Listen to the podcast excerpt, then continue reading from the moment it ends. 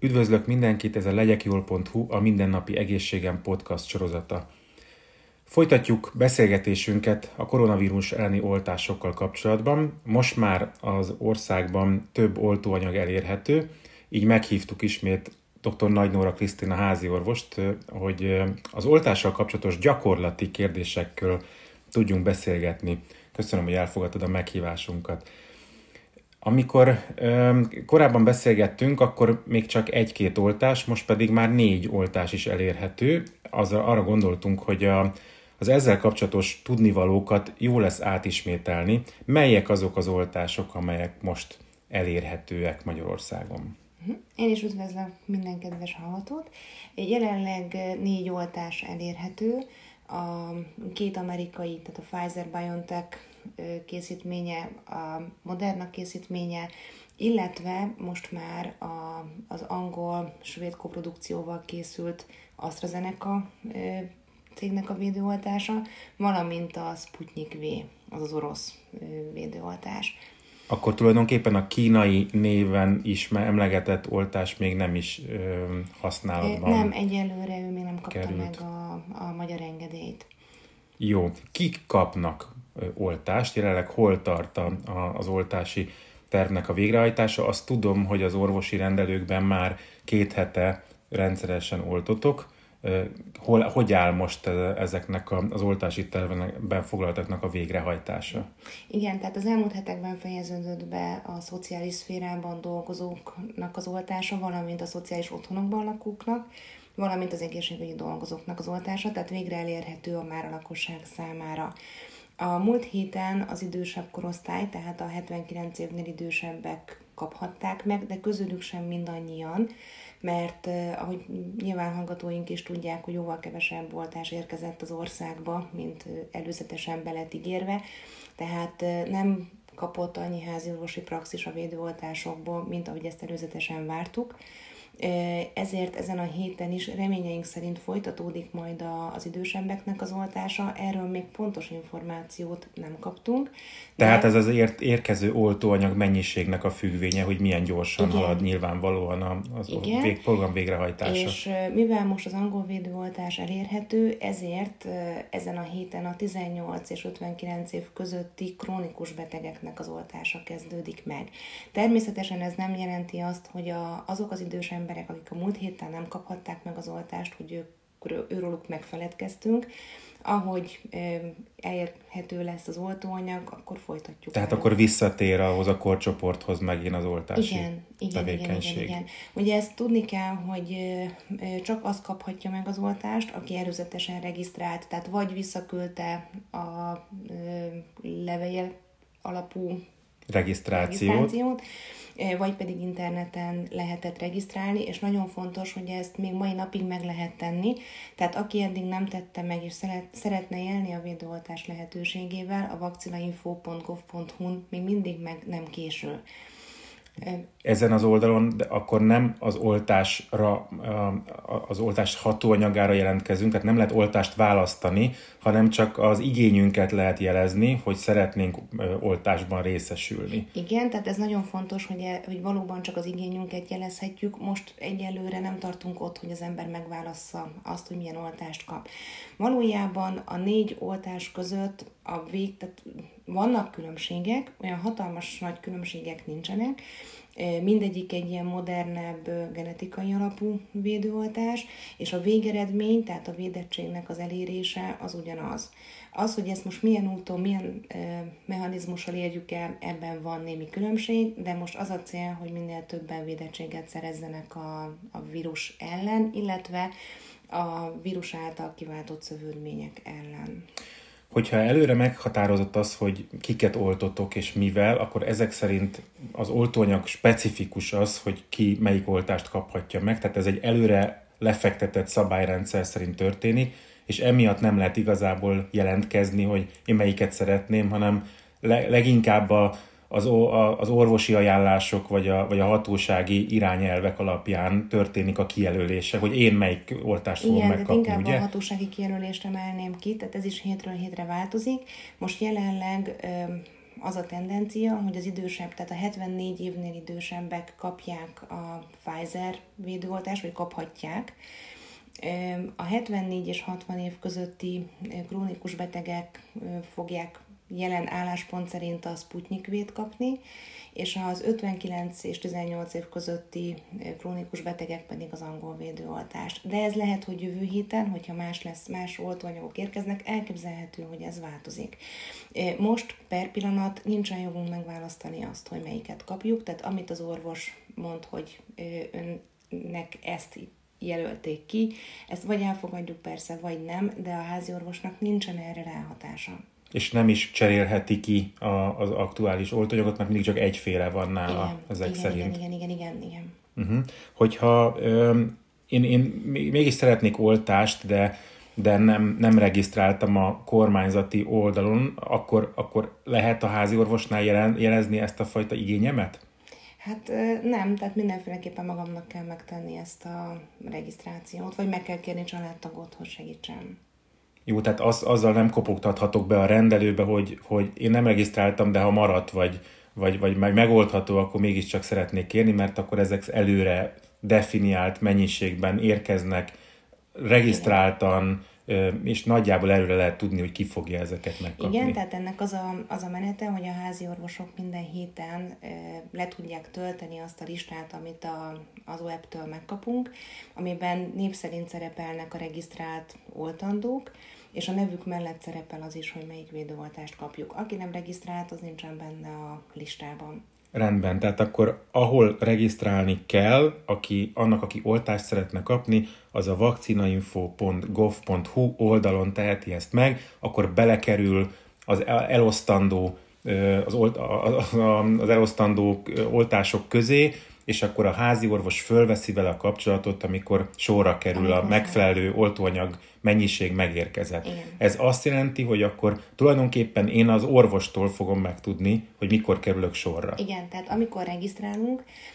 akkor e-mail címet és vagy telefonszámot is meg kell adni a regisztráció mellé, és mi ezeken az elérhetőségeken érjük utol a az oltandókat. Tehát a háziorvos szervezi az oltás beadásával kapcsolatos teendőket, igen. Az időpontot, igen. Meg hogy mikorra kell ott lenni pontosan, igen. Ugye percre pontosan megvan adva, és hogy hol.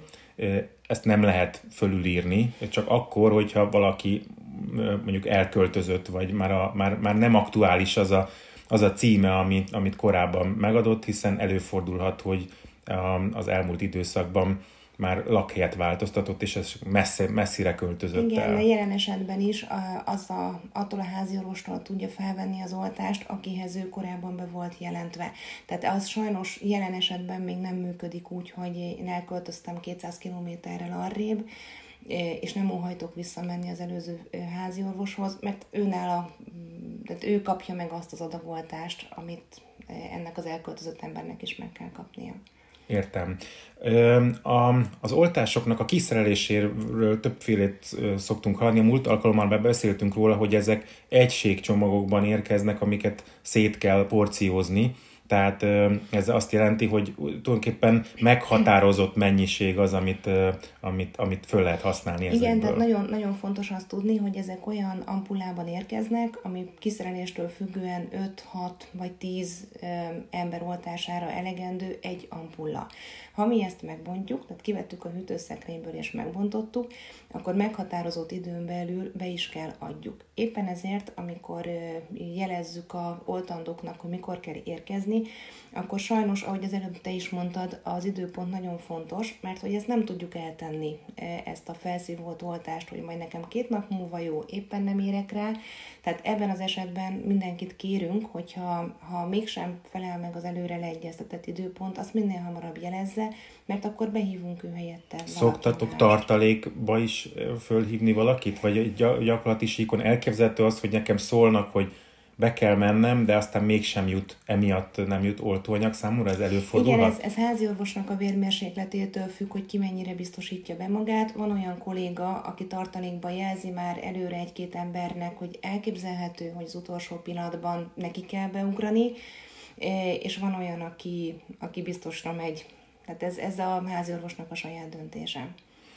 Említetted azt, hogy a különböző oltóanyagokat különböző csop- életkori csoportokban szokták felhasználni, vagy ez az ajánlás legalábbis. Ki az, aki nem kaphat most, nem részesülhet oltásban? Van-e ilyen, hogy, hogyha ki, kimarad a, egyszerűen kimarad a mostani oltóanyagok szórása? Egyelőre, hogyha életkor szempontjából nézzük, akkor mindenféleképpen a tizennyolc évnél fiatalabbak. Tehát ők, ha még regisztrálnak is, egyelőre egy jó darabig nem fog rájuk sor kerülni. Illetve nyilván vannak olyan betegségek is, ami életkortól függetlenül lehet, ami kizáró ok. Ez is egy gyakori kérdés, kérdés szokott lenni a rendelőben, hogy ha nekem ilyen és ilyen betegségem van, akkor megkaphatom a védőoltást. Abból a szempontból szerencsés, hogy a háziorvosok kezében van most jelenleg a, az oltás, hogy a háziorvos az, aki legjobban ismeri talán a betegeit, ismeri a, a betegségeket, a szedett gyógyszerek körét, az esetleges allergiákat, és ő döntheti azt el, vagy ő el tudja dönteni, hogy ez az adott védőoltás biztonsággal beadható, vagy nem. Általában, általánosságban elmondható, hogy a legtöbb betegség mellett lehet oltani.